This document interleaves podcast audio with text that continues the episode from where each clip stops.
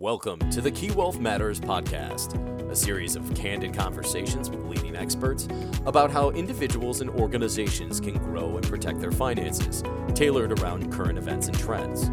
Here's your host for today's podcast, Brian Pietrangelo. Welcome to the Key Wealth Matters weekly podcast, where we casually ramble on about important topics, including the markets, the economy, human ingenuity, and almost anything under the sun, giving you the keys to unlock the mysteries of the markets and investing.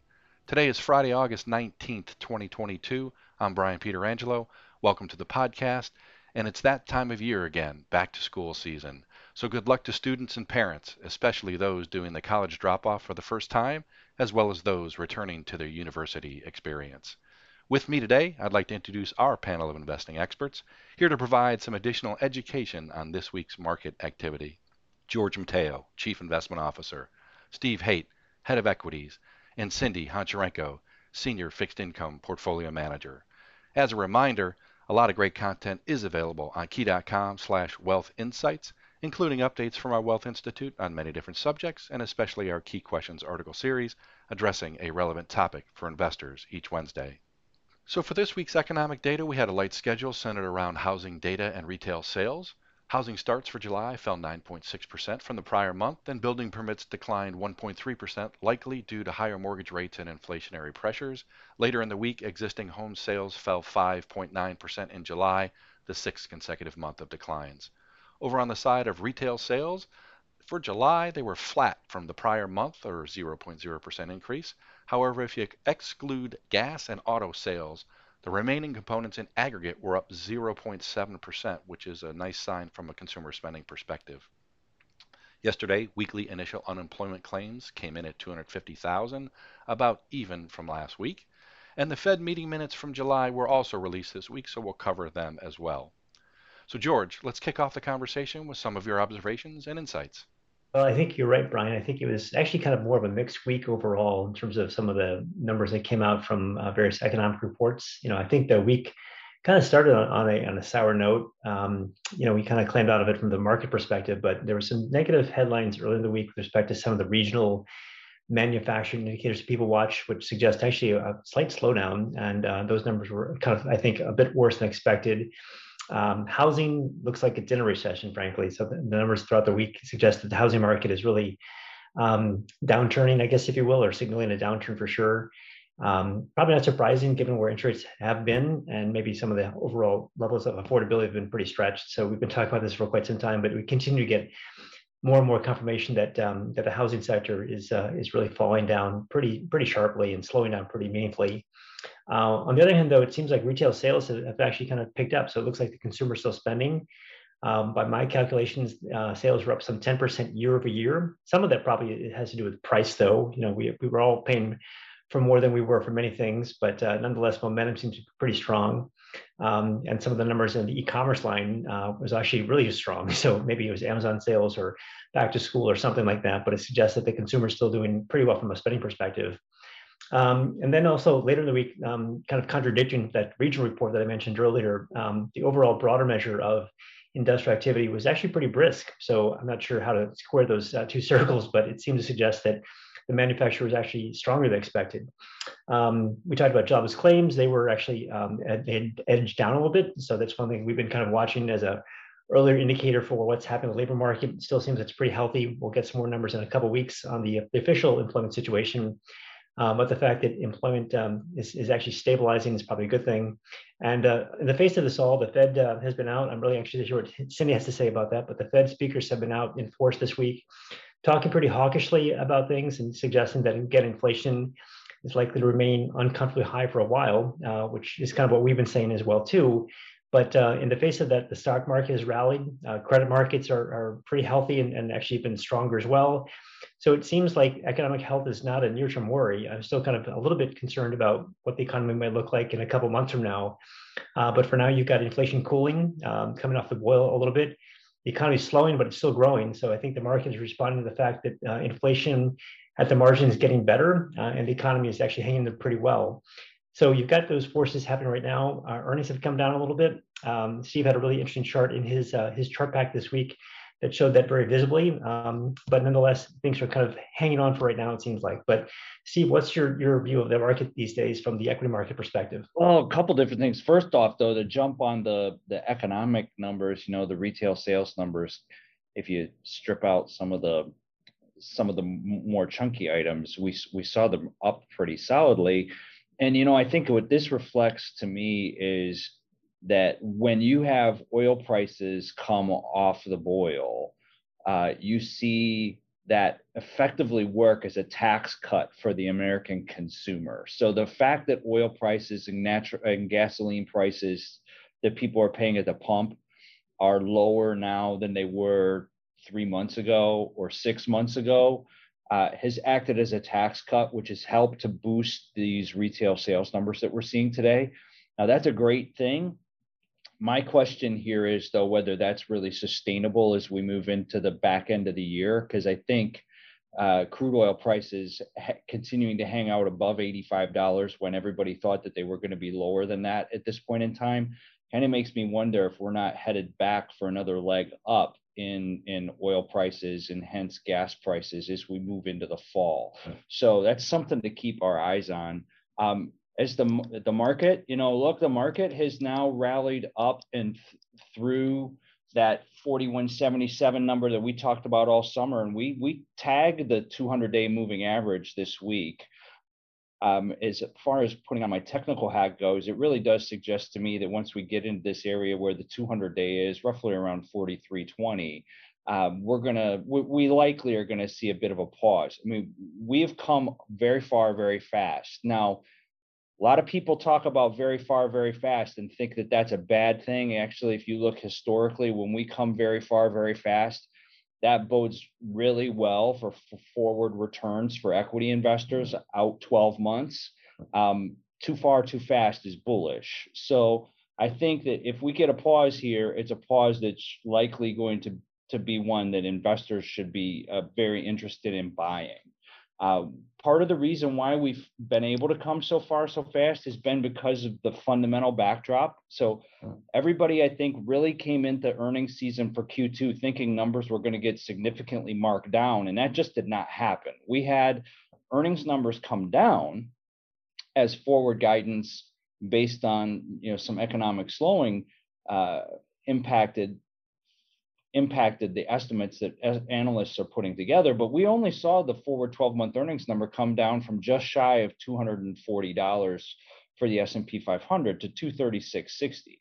And we've really stabilized over the last uh, three weeks here. So uh, earnings, as far as I'm concerned, that's a positive because people were thinking that this was going to be really bad, that you were going to see numbers get marked down significantly.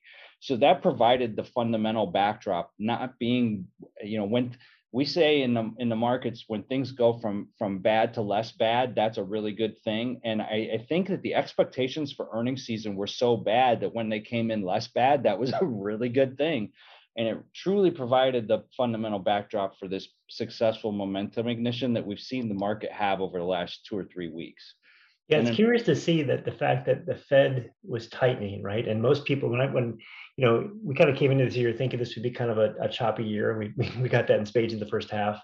But I can remember, Steve, I'm sure you do too. You know, people are throwing charts around in, you know, January, February, March that said, you know, the, the market actually responds pretty well to the first tightening. It's the last couple of tightenings that people get really concerned with. So, you know, the market seemed to kind of preempt the Fed a little bit because the market was actually selling off before the Fed actually, you know, did their work, so to speak.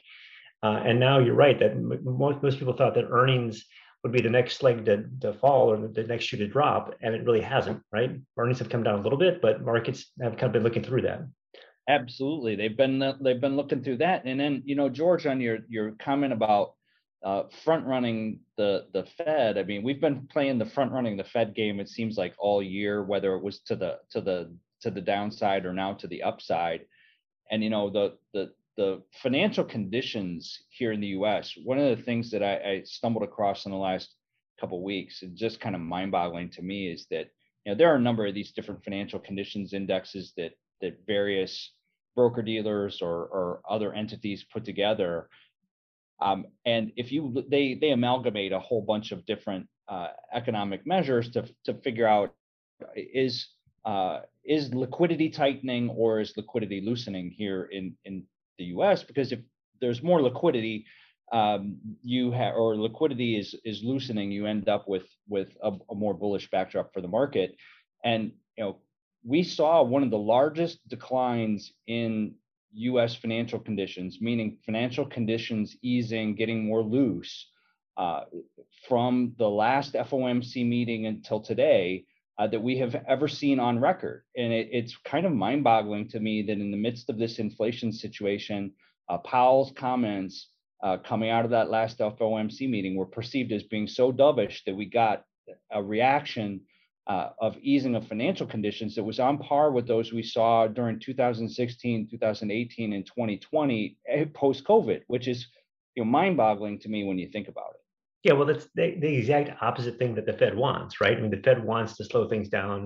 They want to see inflation come down, and as you point out, um, the market liquidity, from liquidity-wise, the market is responding more favorably. So I think it's it's an odd backdrop, and I think that really just magnifies how uncertain, how unprecedented these times are. I, I hate using that word because everybody uses that word unprecedented, but it truly, truly is. Uh, and again, you've got stocks and bond prices kind of moving together, um, which also is somewhat uncommon. I think it's also too, George, goes to part of the reason why so many investors are so confused right now about what to be doing, because even though you've got this strong momentum impulse behind the market, there are a tremendous number of strategists and other folks, really smart people you see on financial T V and other places, who are telling you this is still nothing more than a bear market rally. And you know, they have gotten caught on the wrong side of this in a big way. And it really does seem to me um, that you know, the, the, the fundamentals, the market itself is seen through some of these fundamentals uh, that, that look so weak and, and is really playing for the other side right now. Yeah, so I think we went neutral kind of on, on risk assets uh, sometime early this spring, around March or April. So And uh, I still think that's an appropriate place to be. I mean, I don't think you want to be over your skis with respect to equity risk in general, but you don't want to be totally bearish either, as you pointed out, Steve. But the Fed, I think, is probably still driving the game. So uh, we should probably bring Cindy in the conversation. You know, the Fed is a little bit quiet right now, Cindy, in the sense that they're not officially meeting until September. But of course, they've got um, they've, they've got the, uh, the ability to come out anytime and, and speak their mind. So what do you think is happening with the Fed right now? And what should we be listening towards um, later this month when they get together in, uh, in Wyoming? Well, the Fed speakers that we've ha heard from this week have been very hawkish. Uh, they're they're tough and they're talking tough. Uh, but the minutes that came out on Wednesday were pretty consistent with Chair Powell's, you know, message at the July presser, suggesting that ongoing increases to the federal funds rate will likely be appropriate, but will also be data dependent. Uh, the minutes stated that as the stance of monetary policy tightens further, it would likely become more appropriate at some point to slow the pace of policy rate increases while assessing the effects of cumulative policy adjustments on economic activity and inflation. Uh, more importantly, the committee noted that tightening by more than necessary is a risk, but also allowing inflation to become entrenched is an even more significant risk. So to that end, the consensus right now is expect a seventy-five basis point Fed hike at the September meeting. But if we see a slow growth in, in the jobs report for September, we could see a fifty basis point hike. So we, we've really got to watch the data. As far as Jackson Hole, uh, up until yesterday, it didn't even look like Powell was speaking because he wasn't even on the Fed calendar. I do see him out there today uh, on Friday, the, the twenty-sixth. He's speaking at ten A M, giving an economic outlook. I think there's going to be four things uh, that he's going to reiterate. He's going to reiterate the steps that the Fed has taken to combat inflation, uh, that the Fed's committed to bringing down inflation, Uh, that more rate hikes will remain appropriate, and they are going to be data dependent. I really don't think he's going to provide much guidance on the outlook as far as the September F O M C meeting, uh, but the uh, September payroll report is definitely going to be uh, key there. Uh, I'm not expecting much of a signal or policy shift from Powell at Jackson Hole, and um, I expect that he'll likely reiterate key themes from his uh, presser Uh, after the July F O M C meeting and really focus on that data independence.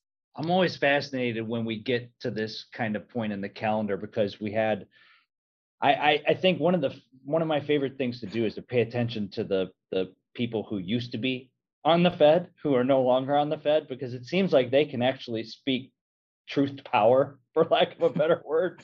And uh, William Dudley uh, here came out this week and really took the Fed chair to task for his communications here recently, and said that he needed to use Jackson Hole as an as an opportunity to kind of clarify his his views on things. Um, I I found that fascinating, and then and then sure enough, as you said, Cindy, now now Powell shows up on the the speakers list. How curious that that happened right after Dudley's op-ed in the Wall Street Journal. Exactly. Yeah, because he wasn't even on on the schedule. So I wasn't one hundred percent sure he was even speaking next week. And and you're right. Now all of a sudden he's on the calendar. But um, Bullard and Kashkari this week, they're full steam ahead. They're saying seventy-five basis points, and they're not looking for a, a decrease in rates next year either. So a lot of tough talk. I'm really surprised by Kashkari being as as much of a dove as he is. Well, I think it's going to set up for another interesting week and, and probably a bit more volatility as we come back to school and get ready for the fall. So again, as I said a few minutes ago, I think we probably still want to emphasize kind of a neutral position towards risk assets in general, um, not getting too far over our skis and expecting more volatility, which has been kind of our constant theme now for much of twenty twenty-two. Well, a great conversation today. And George, Steve, and Cindy, thanks for your insights. We appreciate it. And thanks to our listeners for joining us today. Be sure to subscribe to the Key Wealth Matters podcast through your favorite podcast app. And as always, past performance is no guarantee of future results, and we know your financial situation is personal to you. So reach out to your relationship manager, portfolio strategist, or financial advisor for more information, and we'll catch up with you next week to see how the world and the markets have changed and provide those keys to help you achieve your financial success. The Key Wealth Matters podcast is produced by the Key Wealth Institute. The Key Wealth Institute is comprised of a collection of financial professionals representing key entities, including Key Private Bank, KeyBank Institutional Advisors, Key Private Client, and Key Investment Services. Any opinions, projections, or recommendations contained herein are subject to change without notice and are not intended as individual investment advice. This material is presented for informational purposes only and should not be construed as individual tax or financial advice. Bank and trust products are provided by KeyBank National Association, member F D I C, and equal housing lender. Key Private Bank and KeyBank Institutional Advisors are part of KeyBank. Investment products, brokerage, and investment advisory services are offered through Key Investment Services, L L C, or KISS, member of FINRA, S I P C, and S E C Registered Investment Advisor. Insurance products are offered through KeyCorp, Insurance Agency U S A, Incorporated, or K I A. KISS and K I A are affiliated with KeyBank. Investment and insurance products are not F D I C insured, not bank guaranteed, may lose value, not a deposit, not insured by any federal or state government agency. KeyBank and its affiliates do not provide tax or legal advice. Individuals should consult their personal tax advisor before making any tax-related investment decisions. This content is copyrighted by KeyCorp twenty twenty-two.